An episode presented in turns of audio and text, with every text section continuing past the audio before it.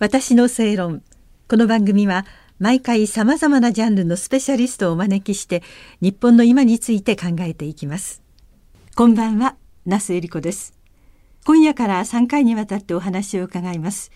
北朝鮮による拉致被害者家族連絡会代表の横田拓也さんです。はじめましてよろしくお願いいたします。よろしくお願いいたします。横田さん、えー、拉致被害者横田めぐみさんの弟さんでいらして、はい、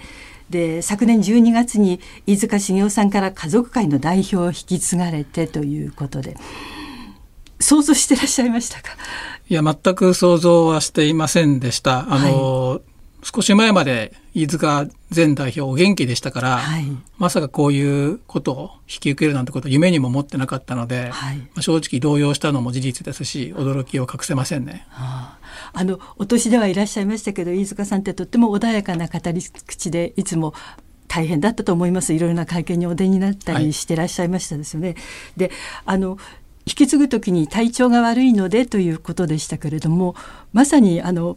横田拓也さんにお願いしてで本当に1週間くらいでお亡くなりになって、はい、あなんか安心なさったのかなって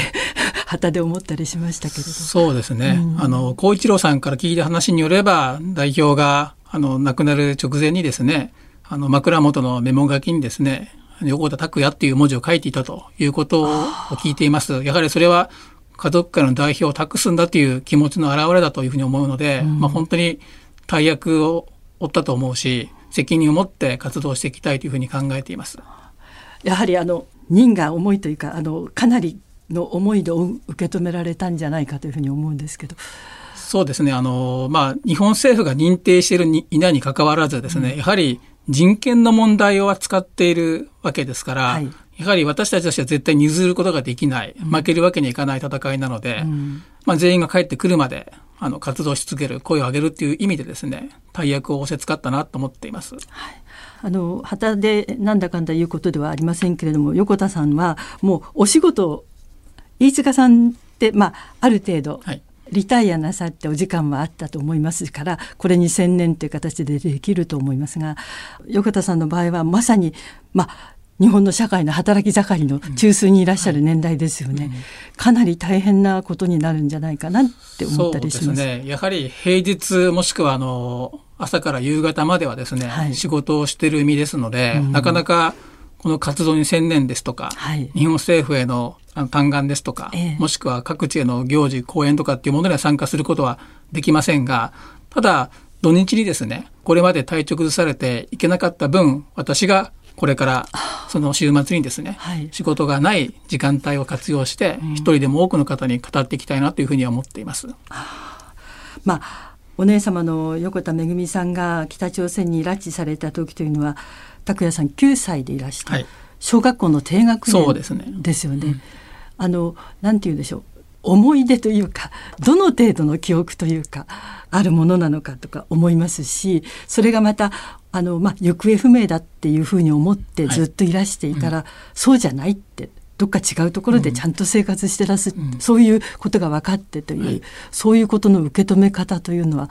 どういうことなんですか？まあ私たち家族の中の恵みの思い出、顔っていうのは13歳のあの中学校1年生の学生服を着た時のままで止まっていて、はい、まあ拉致される前は広島に住んでいたということもあって、比較的暖かい気候っていうのも手伝ってですね、まあ家庭の中は常に明るくて、会話が弾んでいて、姉が会話の中心にいて、まあ、本当に人気赤で元気な平和な家庭だったなっていうのが今でも鮮明に覚えていますが、うん、拉致された翌日からですね、姉がいなくなって、家庭の中本当にもう静まり返って、暗いムードになって、はい、まあそれでも両親は私たち双子の弟の前では取り乱すこともなくですね、毅然として生活をしていましたけども、やはりあの11月をですね境に大きく雰囲気が変わってしまったなと思っています。11月の15日ですね、はい、確かにあ広島の暖かさと新潟の寒さも違うかもしれませんけどまさに一変してしまうような形で、ね、そうですね。うん。お母様はこの引き継がれていくことに対してどんなふうにおっしゃってますか？まあ母親の気持ちとしてはやはりその子供にこの問題を背負わせたくないっていう気持ちがある一方で、うん、やはりこの自分の娘もしくは私から見れば自分の姉をですね、はい、救い出すのに誰かがいるわけではなくて会社のように何千人も他に誰かがいるわけではありませんから、はい、まあ、残された家族が当事者が引き受けるしかないし足を運ぶしかないという点では、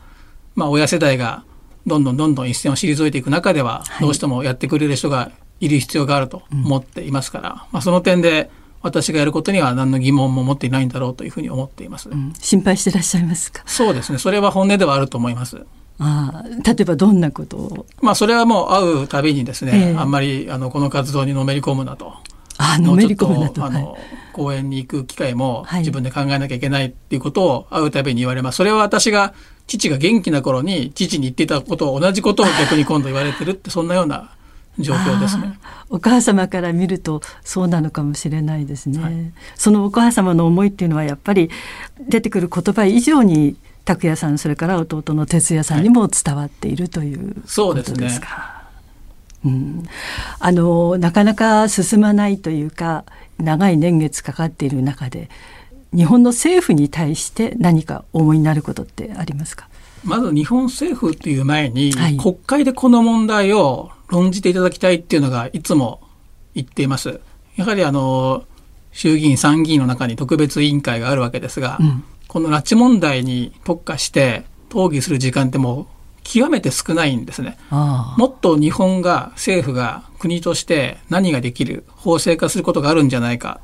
制裁をするのにどんな手段があるかってことをいろんなことで論じられるはずなんですよね。うん、でもこの問題が国会も動きが鈍いし、はい、政府もまあ表立ってはですけども何をしているか私たちにもわからないっていうことを水面下でやってるかもしれないんですが、うん、なかなか当事者の私たちにさえもですねその動きっていうのが見えなくていつもまあ出口が見えない中でまあ動いてるなっていう感じが実感としてありますよね、はいうん、なんか反応がなくて動くって辛いことですよね。そうですね、まあ、マラソンもそうですけどゴールがどこまでって言えば走れるんですけど、はい、何十キロなのか何百キロ分かんないとこ走れって言われても、うん、やっぱりそれは精神的には厳しいものがありますよね。確かにそうですよね。議員の方見てますとみんな胸にこうバッジはつけてらっしゃる方がとても多いそうです増えましたありがたいことです、ね、はい。もっともっと積極的な活動というか目に見えるはっきりとした動きというのが望ましい、はい、そうそれをお願いしたいと思っています。はい。また次回伺わせていただきます。はい、よろしくお願いいたします。ます北朝鮮による拉致被害者家族連絡会代表の横田拓也さんにお話を伺いました。私の正論お相手は那須恵理子でした。